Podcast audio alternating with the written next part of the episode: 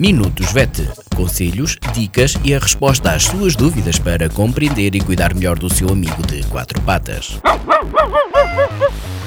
Minutos VET às quartas-feiras pelas 15h20, aqui na sua Vagos FM com a veterinária Ana Neves. Olá, boa tarde a todos.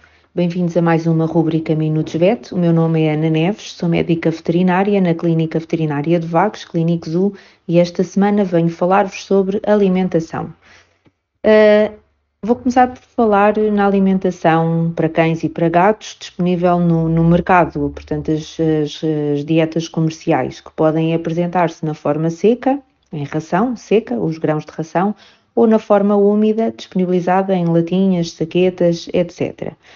As dietas comerciais existem em várias uh, categorias de acordo com a qualidade. Existem gamas super prémio, gamas prémio e rações de gama média uh, e um, rações talvez uh, mais em conta, mais baratas, mas que se traduzem em termos de qualidade numa qualidade inferior. Claro que o ideal será recorrer a uma grama prémio ou, super prémio como uh, garantia também de qualidade da, da ração. As dietas comerciais, ou uma boa dieta comercial, vai uh, permitir satisfazer nutricionalmente as necessidades do, do animal. Um, elas existem uh, de acordo com as características do animal, uh, são feitas de forma diferenciada, de acordo com as, as necessidades uh, nutricionais do animal em determinadas fases de, de, da sua vida.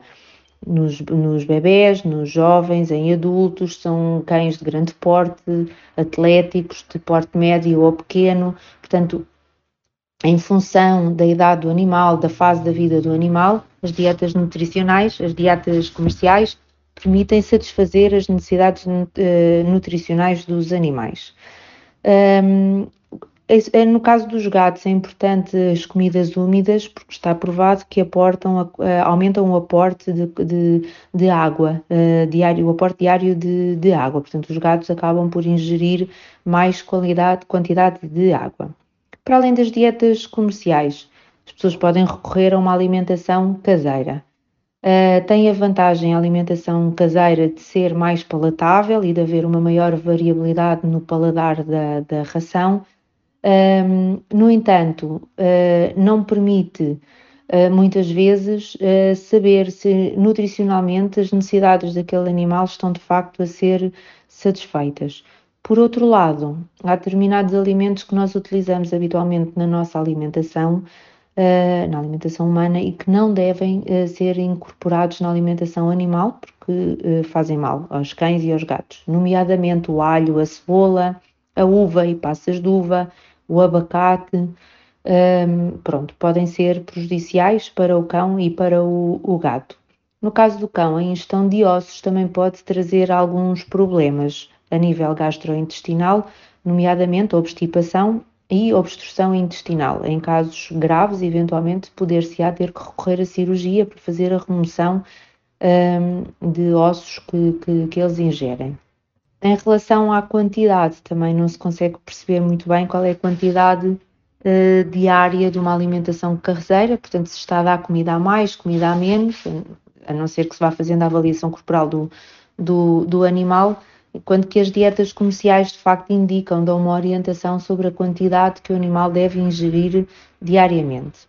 Ultimamente também está hum, na moda, talvez, ou tem-se falado muito nas dietas BARF, que são, que no fundo acaba por ser uma comida uh, crua, biologicamente adaptada. A filosofia destas dietas é tentar aproximar a comida àquilo que o animal iria ingerir se vivesse na natureza, portanto, na sua condição selvagem. É polémico, o recurso é, é discutível, há muita vida, é, tem havido muita discussão em volta deste tipo de, de, de, dieta, de alimentação. A verdade é que o organismo dos cães e dos gatos também se tem adaptado a esta realidade doméstica, portanto já não é como era na, na sua vida selvagem. Uh, e depois, por outro lado, o facto de a comida das dietas BARF serem à base de comida crua também levanta algumas questões, porque o tratamento térmico feito pelo calor permite eliminar a carga microbiana da, da, da alimentação, que pode ser prejudicial, bem como uh, contornar a questão de, de parasitas existentes, na, na, na, nomeadamente na carne e em alguns vegetais. Existem também dietas terapêuticas. Estas são prescritas pelo médico veterinário em função da situação clínica do, do animal. Poderá ser indicada, eventualmente, num animal cardíaco, num animal com problema renal, com problema de pele, etc., mas são prescritas uh, pelo médico veterinário. Por esta semana é tudo. Muito obrigada. Até para a semana. Minutos VET. Conselhos, dicas e a resposta às suas dúvidas para compreender e cuidar melhor do seu amigo de quatro patas. Minutos VET às quartas-feiras pelas 15h20, aqui na sua Vagos FM com a veterinária Ana Neves.